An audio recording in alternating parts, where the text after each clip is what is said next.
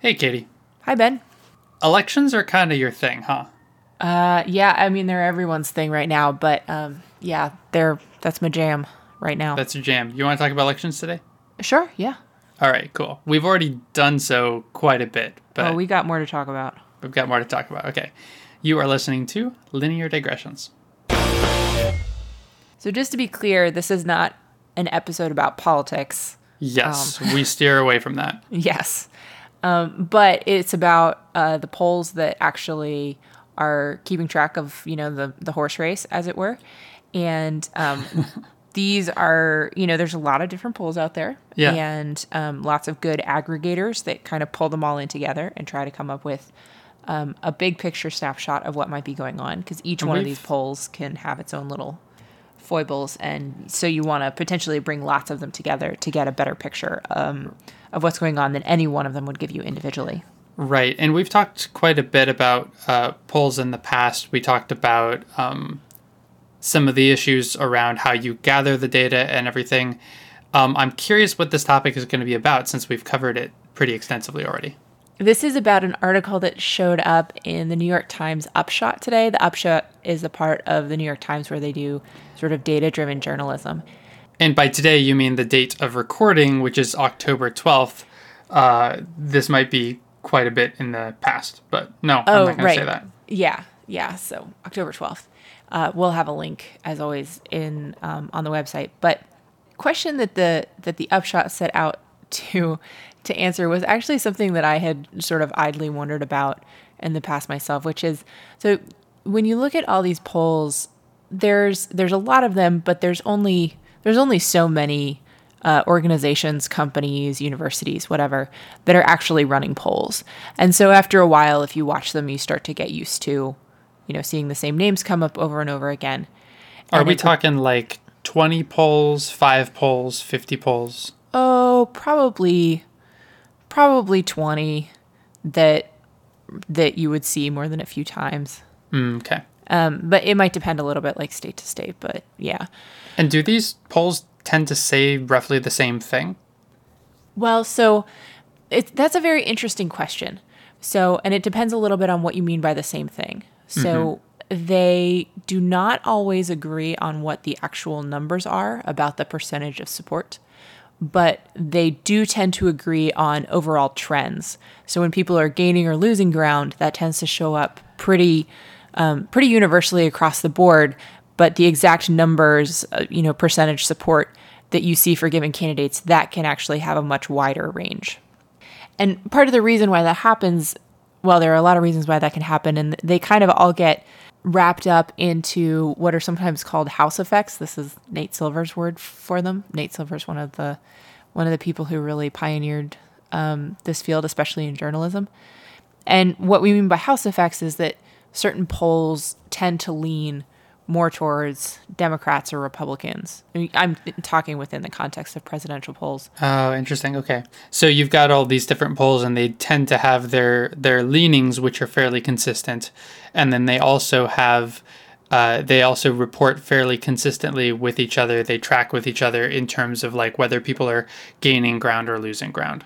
Yeah. So there, and I don't know all the house effects by heart. The people who really, really do this stuff, they know all these, all these house effects. But one of the ones that I had noticed consistently is that there's a poll done by USC and the LA Times.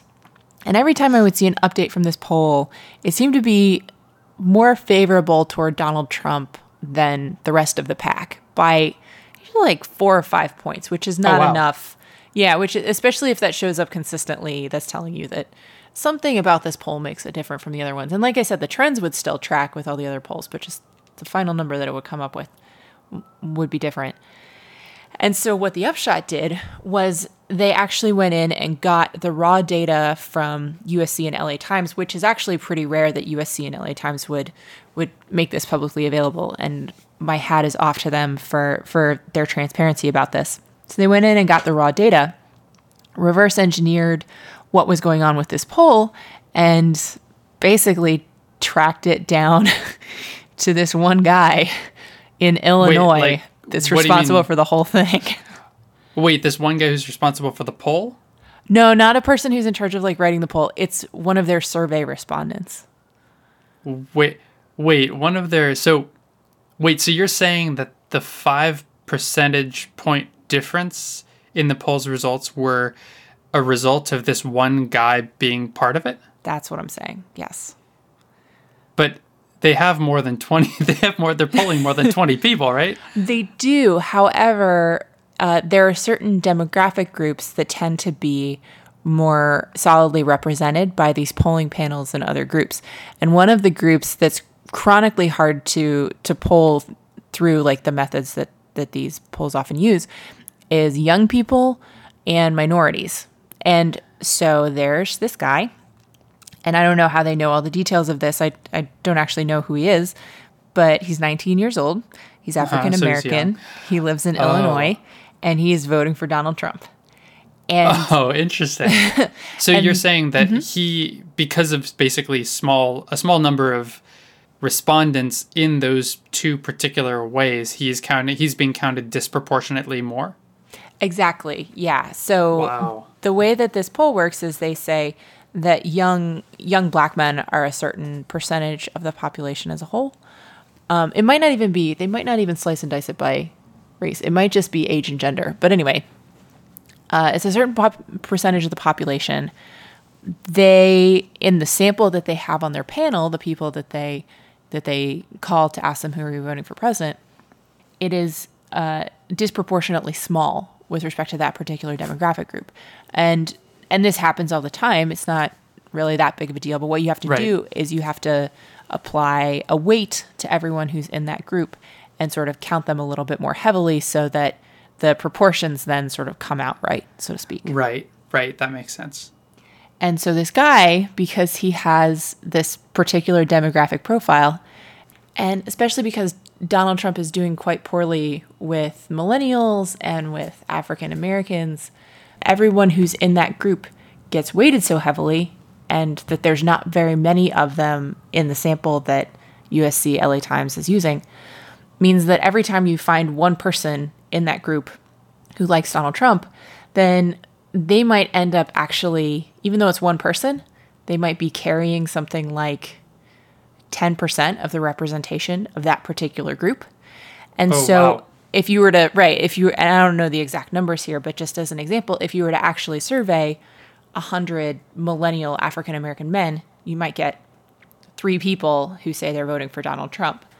But if you only survey 10 and you get one of them, then a very reasonable thing to do, and what most of these algorithms sort of do by default, is then it'll say, oh, well, we surveyed 10 and we saw one who supports him, and so that's 10%, and like blah, blah, blah. Now we think that Donald Trump has 10% of the support of this group. Right. And and now we've just given him support of that's uh, that's three times higher than it actually would be if we were gathering more data from this particular group. And so that is how you end up. Well, that's part of it. The other thing that they do this a little bit weird. Like normally with with most of these surveys, you're supposed to cap the weights that are assigned to each one of these groups. Right. So that way you never end up with someone who's worth a hundred or a thousand votes or something like that. They may have been worth that by a naive implementation of your algorithm, but you want to keep individuals from having such a disproportionate effect, even if you have a quite underrepresented group and they're the the sole person who's a part of that group. Yeah, the other thing about this survey is that it's a panel survey, which means that they have a bank of I don't know exactly how many people, let's say a few hundred, maybe a few thousand at most. And they're contacting them repeatedly over the course of the election. So uh-huh. this guy he doesn't from what i can tell they don't necessarily end up with survey responses from him in every single iteration of the polls because you know sometimes he's he's busy and he misses the phone call but, but then when he shows up it makes a measurable difference in the actual results that the polls get. And most of the time he's showing up. And so the polls as a whole are being shifted by you know three four five points. Wow. So i mean is is there all that much to do about that given how difficult polling is and how difficult it is to get a representative sample from all these different groups? Yeah, there are a few things that I think weren't quite methodologically great about the way that this poll was constructed that made the problem worse. Like these these will always be challenges, but the first Right. is that they didn't trim their weights. So most polling outfits would not let somebody have a weight that's over I don't know, let's say 10 and then we'll say this guy had a weight of 100 or 200 or something that they would they would have cut that off. The other thing that they did was they reweighted their poll based on how people said they voted in 2012 and I don't exactly understand what they're trying to do when they do this and this is in fact relatively uncommon from what I can tell, but that tended to distort it even more. Um, to, for various technical reasons, there were these two kind of weird weighting choices that they made that made the problem worse. So you can you can get your weights a little bit more under control, and then the other thing you can do is put more effort into actually having a a panel that is itself more diverse. So make sure that you have more than a few people from each of these demographic groups if you're going to be making big extrapolations from from your panel to the population as a whole. And also just do some sanity checks, you know, make sure maybe leaving out one respondent or a small group of respondents and then rerunning the polls, making sure that things don't change too terribly much. That might have also been a good sanity check, but I don't know. So, so anyway, that that is the mystery of the USC LA Times poll that has been solved. You know, it, it does kind of seem like with with all that we've talked about polling and various uh, methodologies for doing it better, it seems like uh, polling is just not a solved problem. Linear Digressions is a Creative Commons endeavor, which means you can share or use it any way you like. Just tell them we said hi. To find out more about this or any other episode of Linear Digressions, go to lineardigressions.com. And if you like this podcast, go ahead and leave us a review on iTunes so other people get to listen to this content too. You can always get in touch with either of us. Our emails are ben at lineardigressions.com and katie at lineardigressions.com in case you have comments or suggestions for future shows.